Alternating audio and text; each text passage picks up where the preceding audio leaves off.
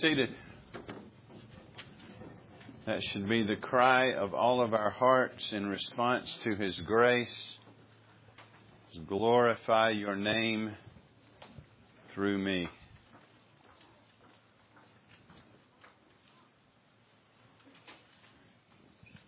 Turn to Romans 13, if you would.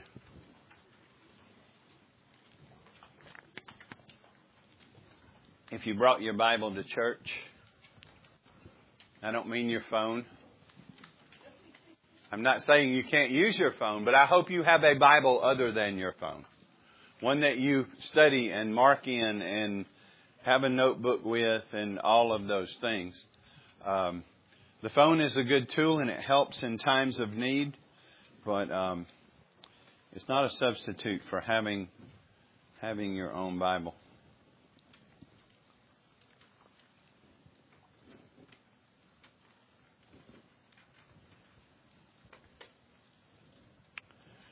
I want to read from uh, verses 8 through the end of the chapter, and then we're going to look at verses 11 to 14 in the sermon. But we saw this last time. Oh, oh, no one anything except to love one, each other. For the one who loves another has fulfilled the law. For the commandments, you shall not commit adultery, you shall not murder, you shall not steal, you shall not covet, and any other commandment are summed up in this word, you shall love your neighbor as yourself. Love does no wrong to a neighbor. Therefore, love is the fulfilling of the law. Besides this, you know the time, that the hour has come for you to wake from sleep, for salvation is nearer to us now than when we first believed. The night is far gone and the day is at hand, so then let us cast off the works of darkness and put on the armor of light. Let us walk properly as in the daytime, not in orgies and drunkenness and not in sexual immorality and sensuality, not in quarreling and jealousy, but put on the Lord Jesus Christ and make no provision for the flesh to gratify its desires. Thus far God's Word. Let's pray together. Lord, this is your word. Your spirit must illumine and apply your word to our hearts. So that's what we cry out for.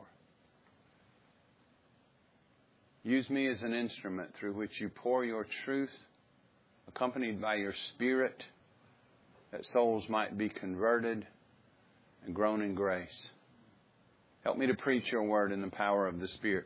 Help us to hear it as your word in the power of the Spirit, to love your word, to seek to understand your word and live in its light. Send forth your gospel. Plant gospel seeds. Save souls. Grow souls. Rest us in your grace. And impassion us to live for your glory. So bless the preaching and the hearing of the Word of God. We trust you for it, knowing it to be your will. In Jesus' holy name. Amen. Are we living in the last days? I have a picture for that.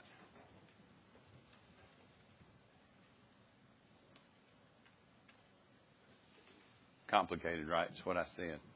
Has a clock there. Are we living in the last days? Short answer, which we'll talk more about. Yes.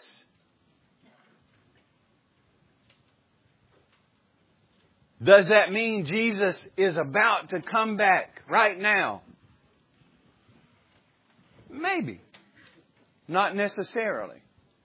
You see, every time things flare in the Middle East, you get this rush of books and stuff. Time is now. He's coming now.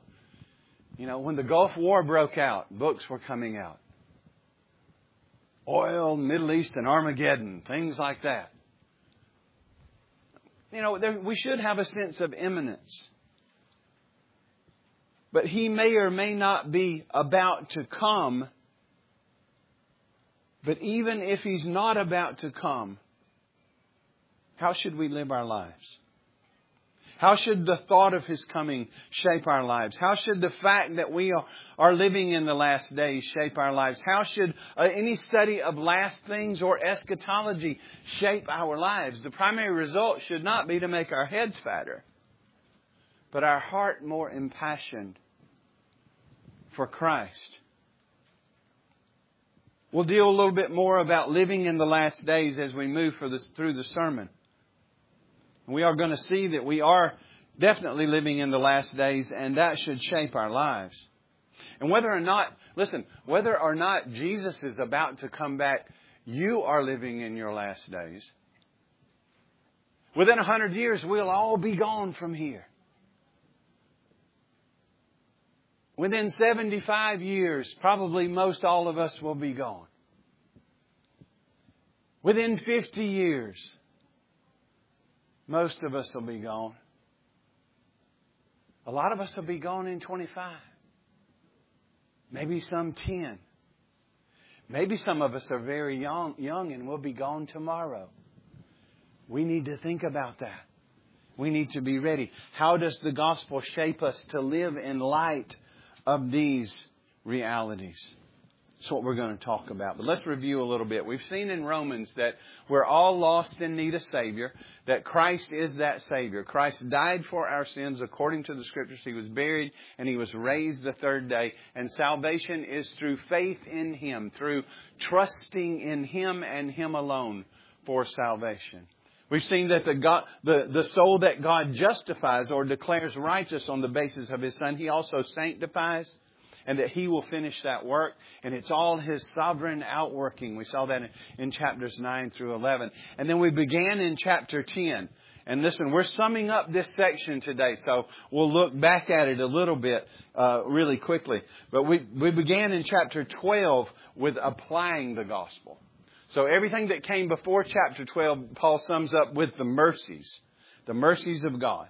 So he says, based on all of that, based on the mercies of God, how should we live? And see, our text today really kind of comes back to that question and kind of fills in a little more. But based on the mercies of God, we saw that we're to be living sacrifices that are, and this comes out today, holy and acceptable to God. Holy, set apart, set apart unto Him to live for Him, which is your spiritual worship. And then we saw that living sacrifices are those who are being transformed by the Word. We're being shaped by the Word. It's another characteristic of how we live. Uh, living sacrifices are humble and, and gifted and using those gifts and are loving and seek to love one another and abhor what is evil. They're diligent and always, living sacrifices should be always rejoicing and constant in prayer and uh, blessing those who persecute them, living in harmony, repaying no one evil for evil living peacefully, entrusting vengeance to the Lord, submission to authorities, loving one another the way Christ has loved us. And that's a really quick summary. You can go back though and listen to the sermons we've we've had between uh, from chapter 12 and now toward the end of chapter 13. We are to be those who delight in His commandments. And today, living sacrifices are those who have changed their clothes. We'll talk a little bit about that metaphor and how it's well. But living, I entitled this Living Well in the Last Days. Because that's, that's what this section is about. And that's what this, these few verses are about that we have to end this section. So really three sections here. Live well in main point. Live well in the last days by one, knowing the time. By two, casting off the darkness. And by three, putting on the armor of light. Live well in the last days. Live well in every day the Lord gives you by doing that, knowing the time. It's, it's, so important for us to know where we live and when we live. And to be, by God's grace and His, His provision, putting off darkness and putting on the armor of light. Well, look, look back at verse 13 and we'll talk about knowing the time. We live well, we live well in the last days knowing the time. You see in the ESV, it says, besides this, you know the time. NAS says, and I think this is better. The NAS and some other translations say, do this, knowing the time. And that this there refers to everything from chapter 12 verse 1 down to this point. Do all of this. Be living sacrifices who are, whose lives look this way, knowing the time. That the hour has come for you to wake for sleep, for salvation is nearer to us now than when we first believed. See, knowing the time doesn't mean we're going to know the exact time that Christ will return. In fact, if you think you know the re- exact time Christ is going to return, you're wrong. The Bible tells us no one knows. So that next book comes out that'll tell you exactly when Christ is coming back, you can chuck it.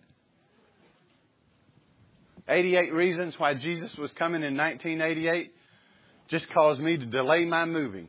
Because that book said he was coming in September and I was supposed to move in September. So I postponed my move a month so I wouldn't have to carry all that furniture because Jesus was coming back. Guess what? I had to carry all that furniture.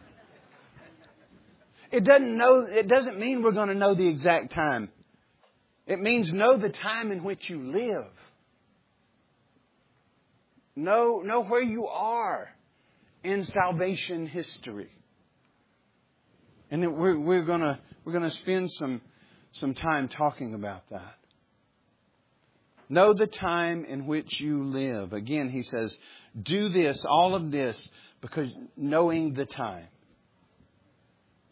So personally, even if Christ doesn't come back for a hundred years or a thousand years, you only have so many days left. And with each passing day, you catch that in the verse, salvation is nearer to us now than when we first believed.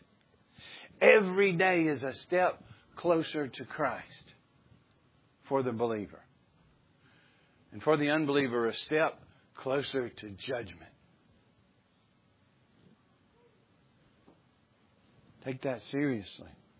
We all only have so many days left, and we don't know how many they are. I praise God that He does.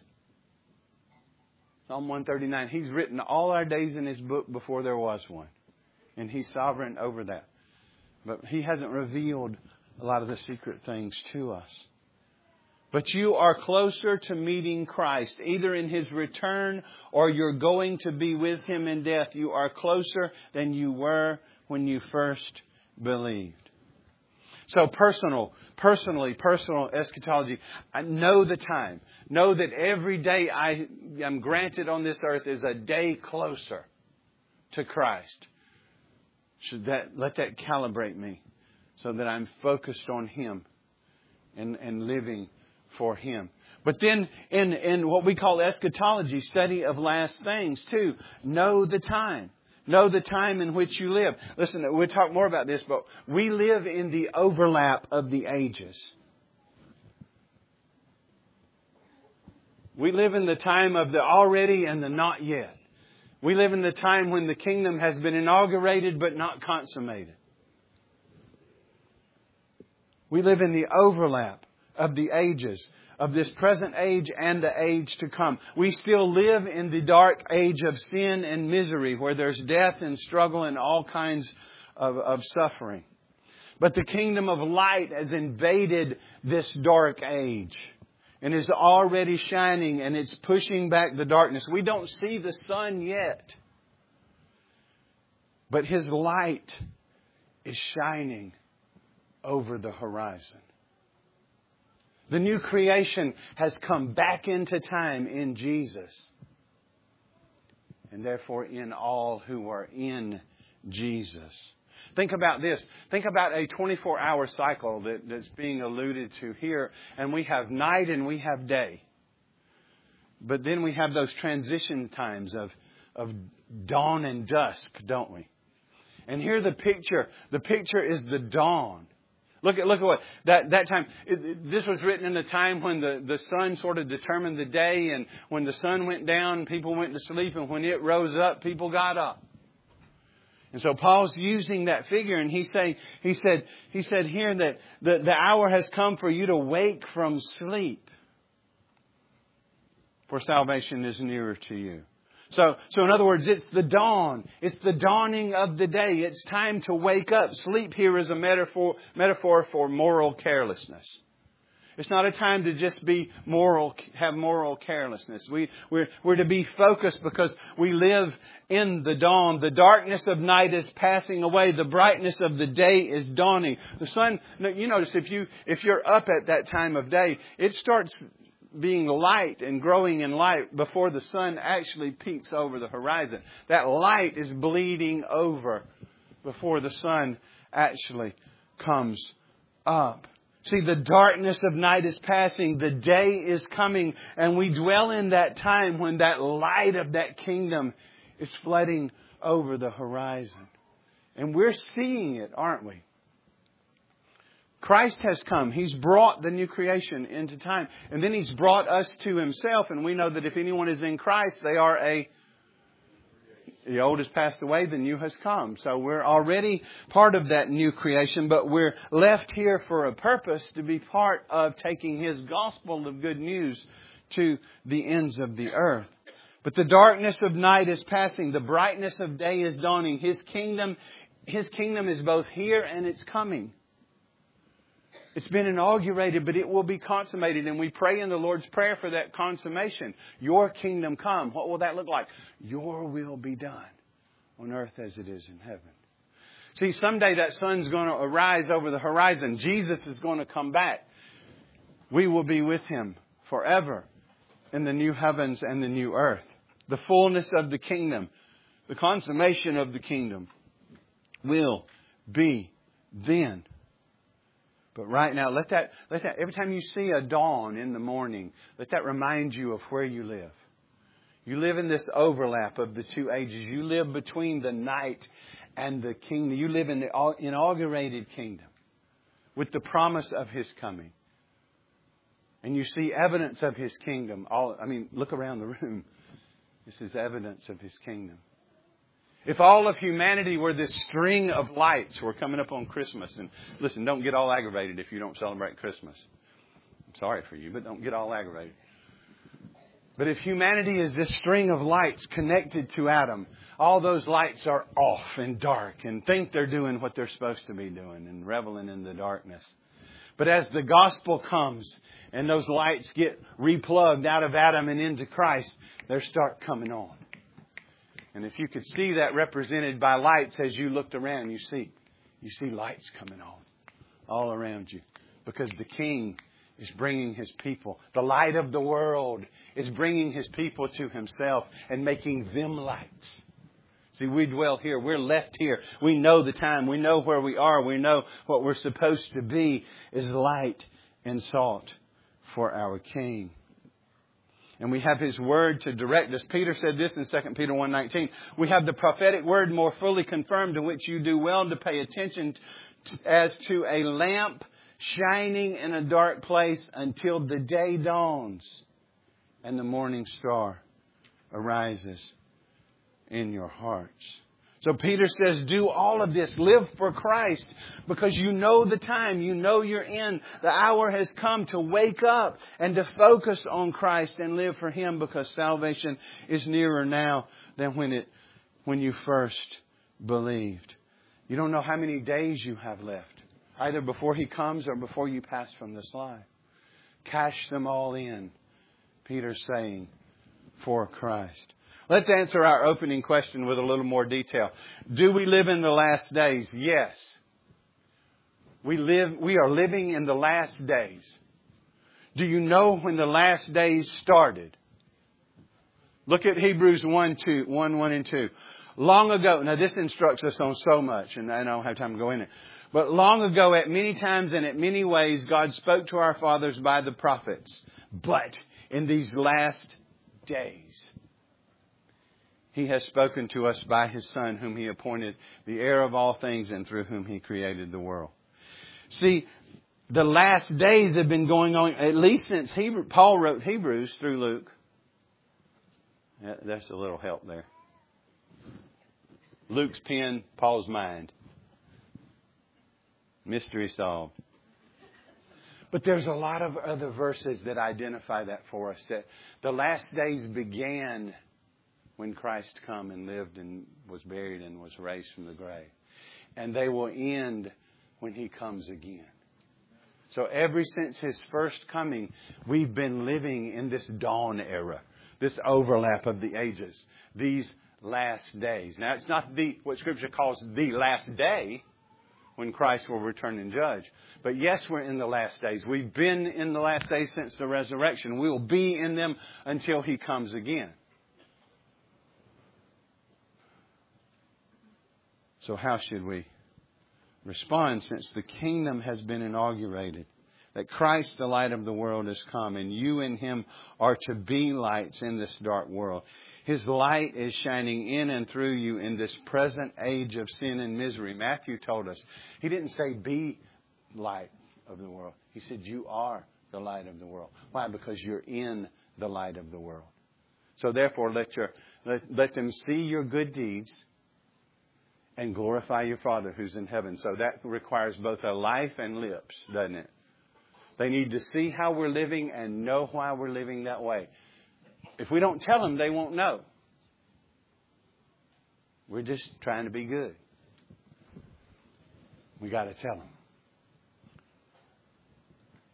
Salvation is near. And when, it, when this verse is talking about salvation, when verse 11 says uh, that your salvation, for salvation is nearer, that's the completion of it. That's the glorification part. Remember, we talk about salvation being a big word, and within that word is understood justification, sanctification, glorification, beginning of the work, enduring of the work, and finishing of the work. This will be uh, the finishing of the work. That's nearer than it was the day you believed. Be encouraged by that. God's work of grace will be finished. You will be made like Christ. So do this. The things we've talked about. Know when you live, Christian. You live in the overlap of the ages. You live, you, you see the light of the sun rising, but He's not here yet. But that should spur us to love and live for Him. So, next point change your clothes. Knowing how we live will leads to a changing of the close. He's told us, and I should have read this with the earlier part, the night is far gone and the day is at hand. That, again, that dawn time, that time of overlap. But look how he applies it then. You have something we're told that is true, the indicative, and now there's some commands that are going to come. He says, how, how does he apply it? Look in verse 12b. So then, when I say 12b, I just mean halfway through the verse in case y'all have ever wondered what I'm talking about.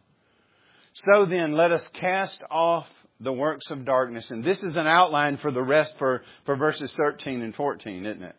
So then, since this is true, since we know the time, therefore let us cast off the works of darkness and put on the armor of light. Let us change our clothes. In, in, fact, our clothes have been changed. We died with Christ and we were raised to newness of life. So in our union with Christ, we're no longer the old man, but the new man in Christ. But then we change those. We, we press into, Peter says, make every effort to add to your faith Christ likeness. So he's, Paul is using, and he does it in other places. I'm going to read a place here in Ephesians again in a minute. He's using a clothing metaphor. Think about working hard being out in the yard, maybe you're planting a garden and you got to get all the weeds and roots and all. You're working hard out there and you come back in the house and you're wearing dirt. You're wearing clothes, but they're covered with dirt. Now, if we're thinking, well, number one, the wife doesn't let me in the house wearing dirt. Well, there's a transitional room where the dirt's going to have to come off and go into the hamper or washer. But think about taking off dirty clothes and casting them aside, taking a bath and putting on new clothes. So that's kind of the picture. Let's just read this. I'm not going to comment on it. I'm just going to read Ephesians 4:17 to 24 to you that connects this clothing metaphor with the new life that is ours in Christ, with the putting off, with the putting on. Says this in 417 to 24. Now this I say and testify in the Lord that you must no longer walk as the Gentiles do, as the unbelievers do, in the futility of their minds. They are darkened in their understanding, alienated from the life of God because of the ignorance that is in them. They don't know when they live, where they live due to the hardness of their heart. They have become callous and have given themselves up to sensuality, greedy to practice every kind of impurity. But that is not the way you learned Christ, assuming that you have heard about Him and were taught in Him as the truth is in Jesus. Now watch. To put off your old self, which belongs to your former manner of life and is, con- is corrupt through deceitful desires, and to be renewed in the spirit of your minds and to put on the new self created after the likeness of God in true righteousness and holiness. You are a new creation, therefore you are to live like it.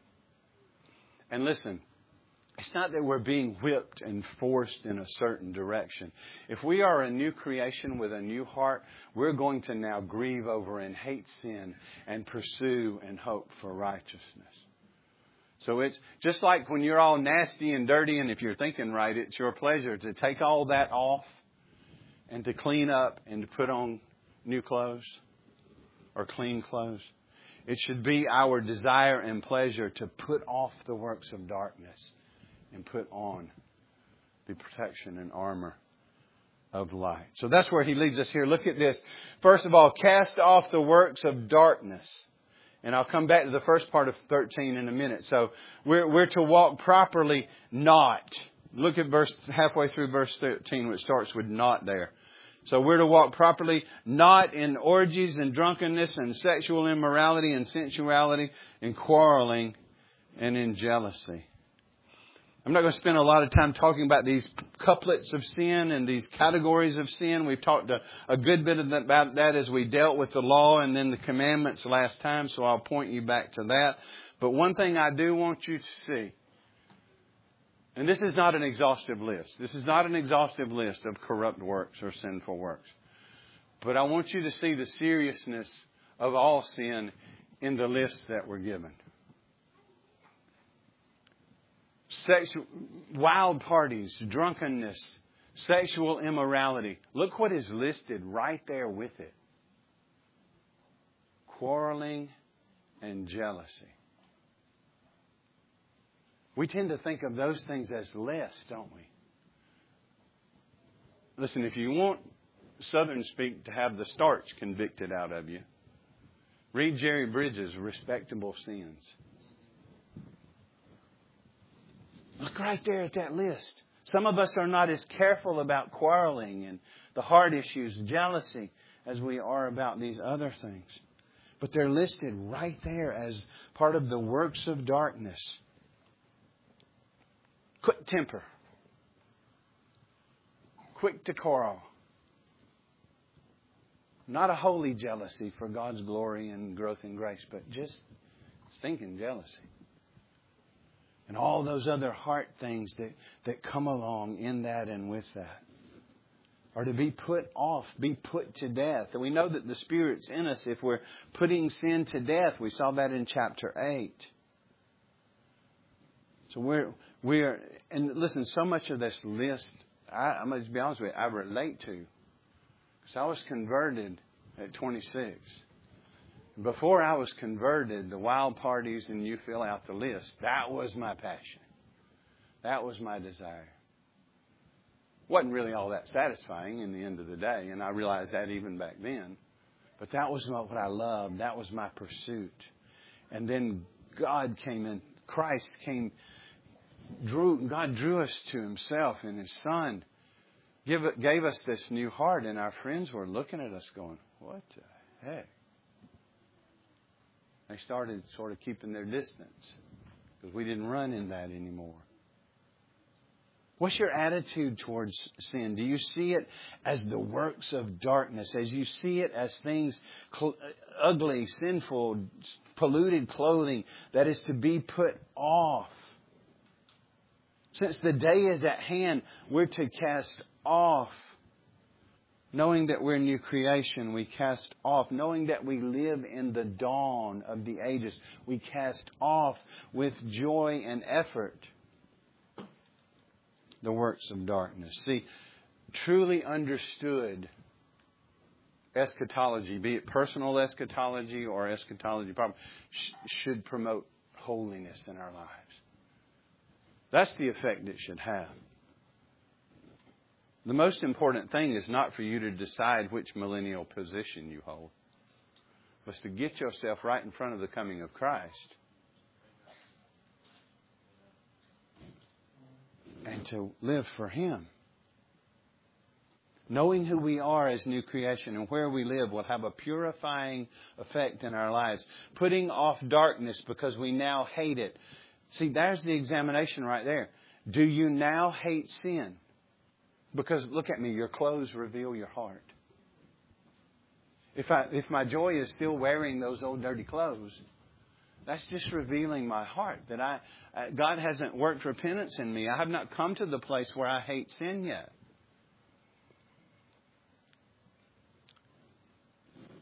But when you come to life and faith in Jesus and you are renewed with a new mind and heart, those old clothes are going to start to stink and you're going to wish to be reclothed. We're going to have to put them off. The night is far gone, the day is at hand, so cast off the works of darkness. We're to be living sacrifices. Those who look to Jesus and seek to purify himself, themselves by his means. Look at 1 John 3, 3, 2 and 3. Beloved, we are God's children now, and what we will be has not yet appeared. Right? But Christ has appeared. But we know that when He appears, we shall be like Him, glorified, finished work, because we shall see Him as He is. That's the gospel hope. Now look at verse 3. And everyone who thus hopes in Him purifies himself as He is pure. Has God put a hatred of sin in you that is causing you to see it as the ugliness that it is and seek to put that off out of love for God? Not to make yourself right with God, but because you have been right, made right. Not that we love God, but that He loved us and sent His Son to be a propitiation for our sins. Christ died for our sins according to this is what put Him on the cross. And not just drove those nails in His hands and feet and not just ripped his back off, but crushed his soul under the weight of the wrath due us. How can I love things and embrace things that did that to my Savior? That's the old, filthy, stinky, dirty rags that I'm to be putting off. If I know Christ, that's the point John's making. If you really know Jesus, you will be purifying yourself You'll be pressing into your sanctification. You'll be making every effort in God's grace, it being a work of grace, to be putting off sin. And therefore, we don't stay unclothed. The second aspect of this is putting on Christ and putting on the armor of light. So that's what he says in verse 12. The night is far gone, the day is at hand, we live in the dawn, so then let us cast off the works of darkness and put on the armor of light.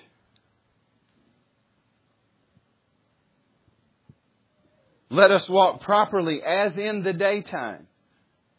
As though it's already happened, right? We're, we are new creation. And then it says this put on Christ, verse 14. Put on the Lord Jesus Christ and make no provisions for the flesh. We'll talk about that in a minute. In other words, new creations wear new clothes. And the new clothes is, that we wear is first and foremost Jesus. He, he lived for us in fulfillment of His law and kept His law in thought, word, and deed for the glory of the Father and to have a righteousness to credit to His people. He died and paid the penalty. He was crushed for us, Isaiah says. He, the punishment due us was placed upon him. He drank that cup of wrath dry for us. And then he went through the tomb under the power of death for a time and he was raised the third day proving it all true. And therefore, He gives us salvation as a free gift. Are you trusting in Him this morning? The wages of sin is death, Paul said in 623. But the free gift of God is eternal life in Christ Jesus our Lord. You can't earn it. But He did. So it's a gift you receive. And you receive it by using the hands of faith to trust in the Lord Jesus Christ and to see Him as your salvation. That's the first way that you put on Christ is by trusting in Him and receiving Him as your uh, salvation. And Scripture tells us that at that point we have died and we are hidden in Him, like He's the ark. It's almost like that old ark pictured Jesus, in whom we could be safe from the wrath of God and saved in that storm. Putting on Jesus also, then having come to faith, there's a theological component to putting on Jesus. Realizing our union with Him. That's what Paul had to teach in chapter 6, right? When He died, we died. And when He was raised, we were raised. We're raised to newness of life. Not the old life, newness of life. Life in the light. Because the light is Christ. Grasping our union with Christ, that we're united to Him by faith, is the first aspect of putting on that armor of light experientially in our Christian lives. Think about what the metaphor that he's using here of putting on clothes. And think about your clothes right now. Spatially, nothing is closer to you than your clothes are right now. I mean, they are on you. You are, you are hidden by them. Praise God.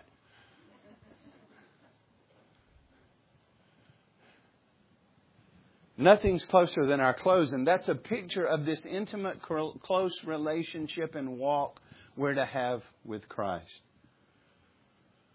See, this, this metaphor calls us to more than simply imitating Christ's character.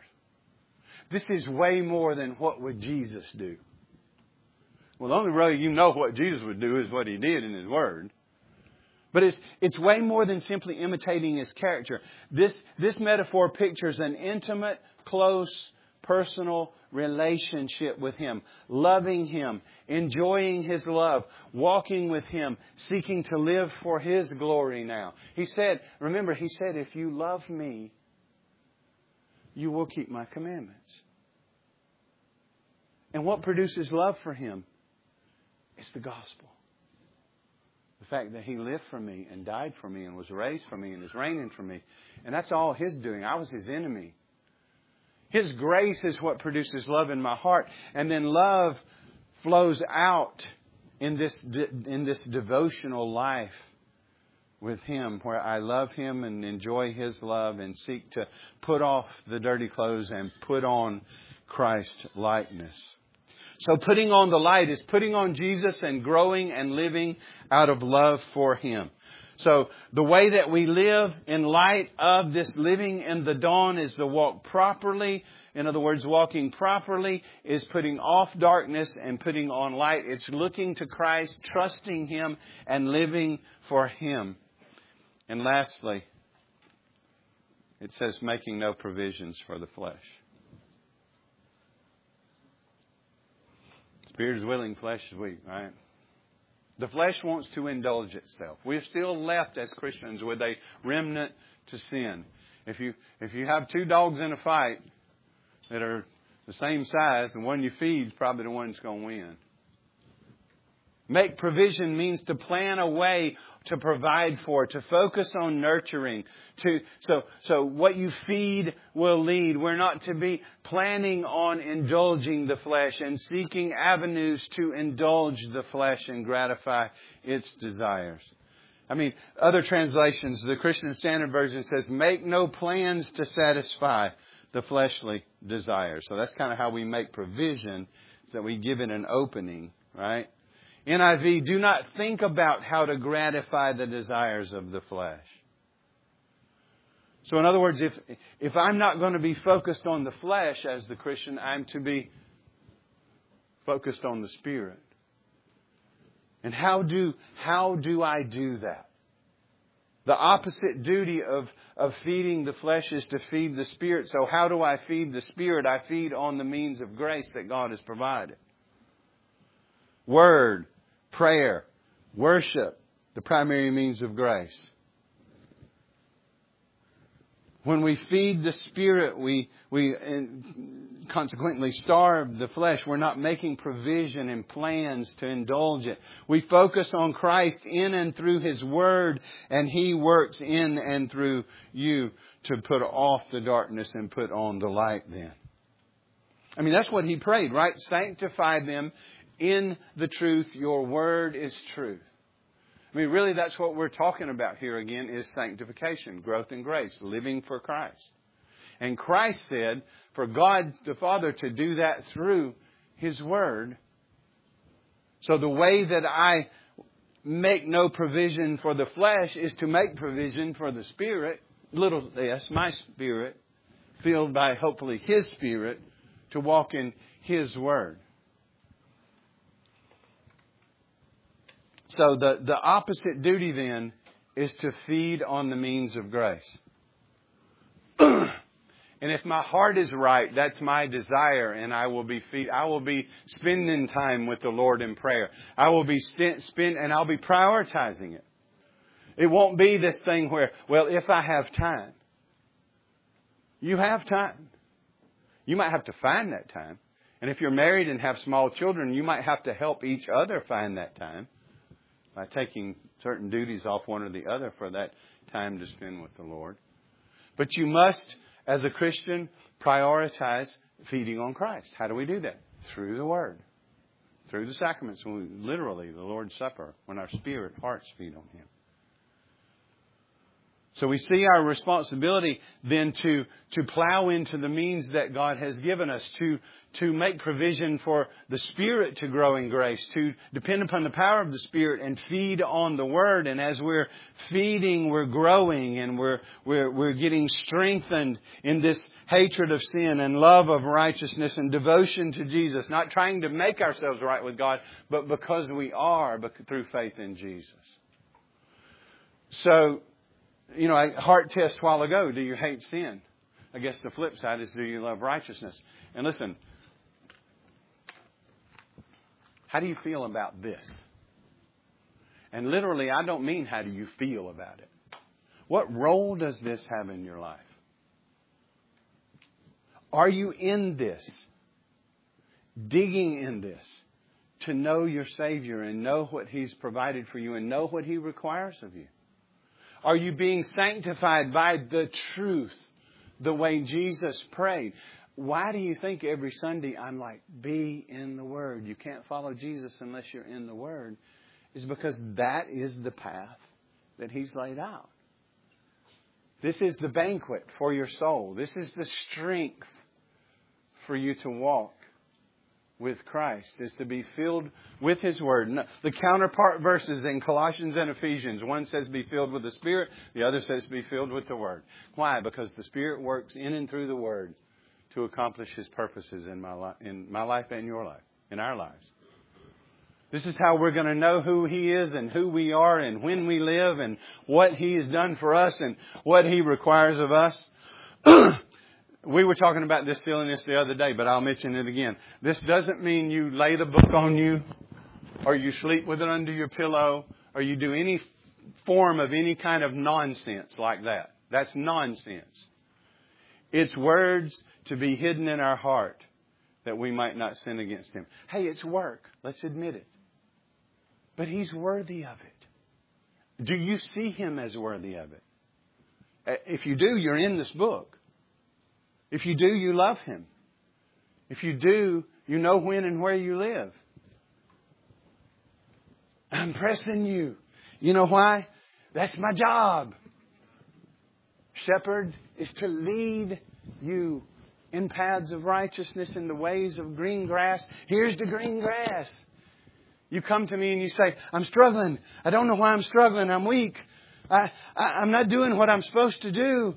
And I say, After I quiz you a little on the gospel to see if you even understand, I'll ask like, well, how's your time with the Lord? Well,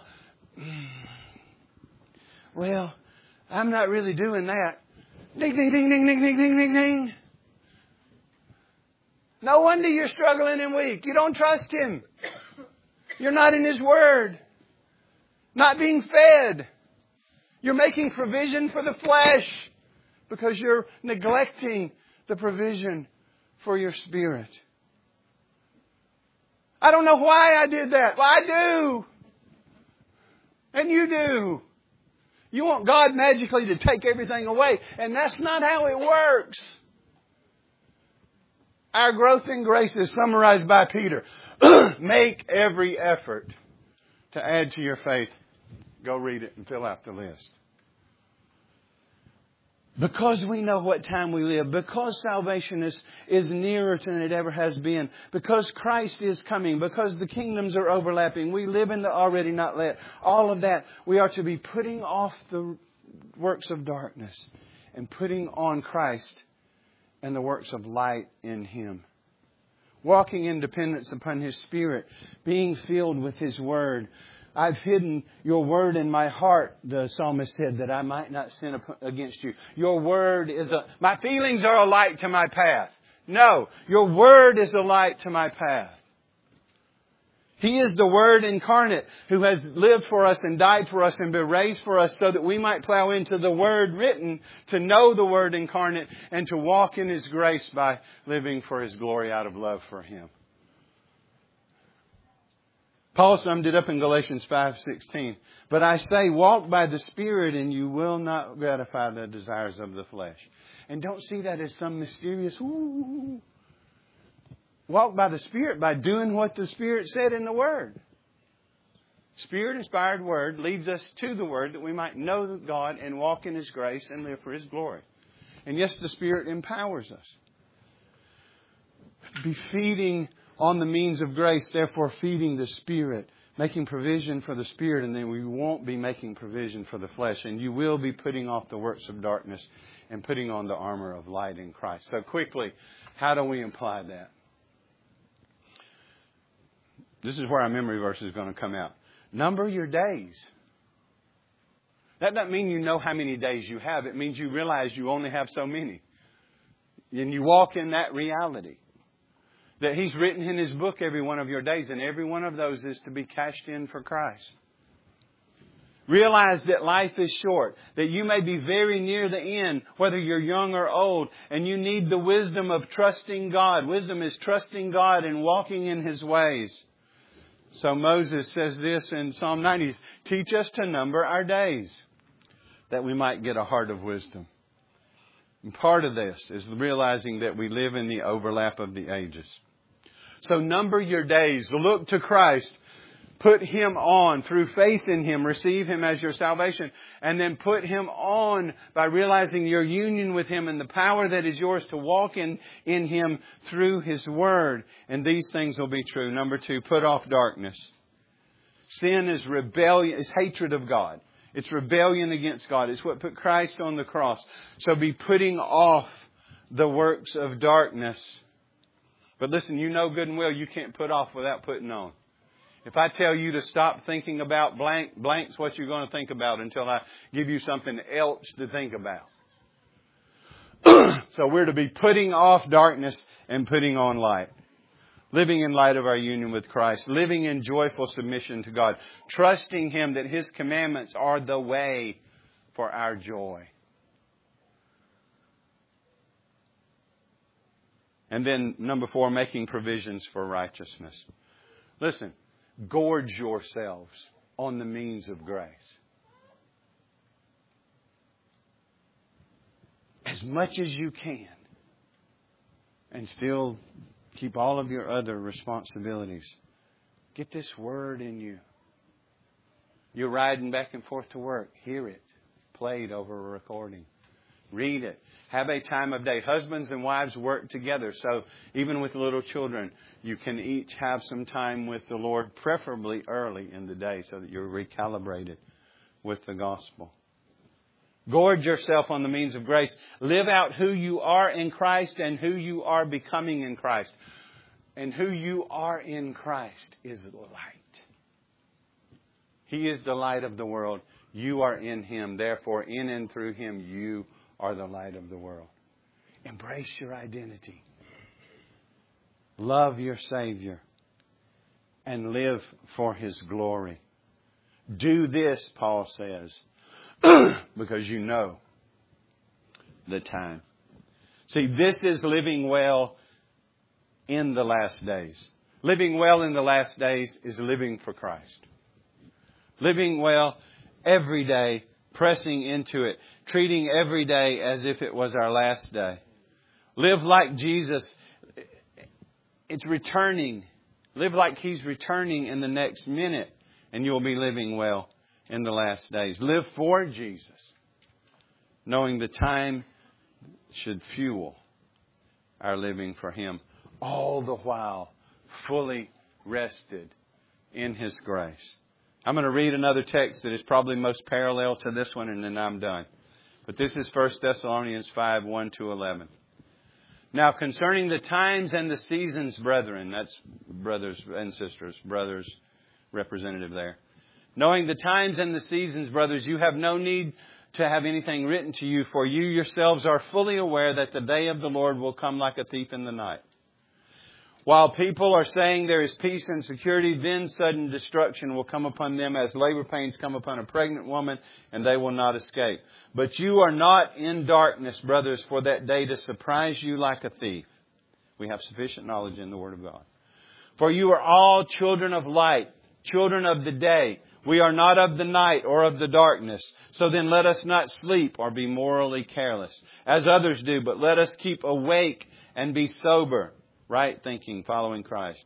For those who sleep, sleep at night, and those who get drunk are drunk at night. But since we belong to the day, let us be sober, having put on the breastplate of faith and love, and for a helmet the hope of salvation. For God has not destined us to wrath, but to obtain salvation through our Lord Jesus Christ, who died for us, so that whether we are awake or asleep, we might live with Him. Therefore, encourage one another and build one another up just as you are doing. To live is Christ. Let's pray.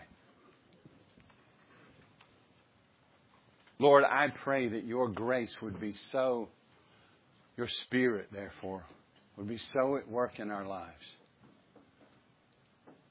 through your word so that we understand your grace and rest our hope fully in your grace. And so that, like John Newton, we are amazed by your grace to sinners such as I. And therefore, we press into knowing the time, putting off the darkness, embracing the light, loving you, and living for you, and loving one another the way you have loved us being light and salt in this dark and struggling world. Thank you that the new creation has bled back into time. Thank you, Lord Jesus, that you came to save us. And thank you that you have saved us and made us light, the light of the world in you. Help us to press into living that out, to glorifying you with both our deeds and our lips having the gospel on our tongues. Thank you for saving us. We did not deserve it. Thank you that you use us. We don't deserve that either.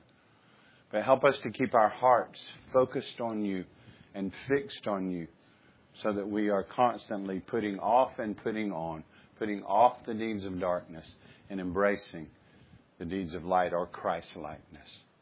Work what only you can work in the hearts of your people, bringing them to faith and nurturing them in grace.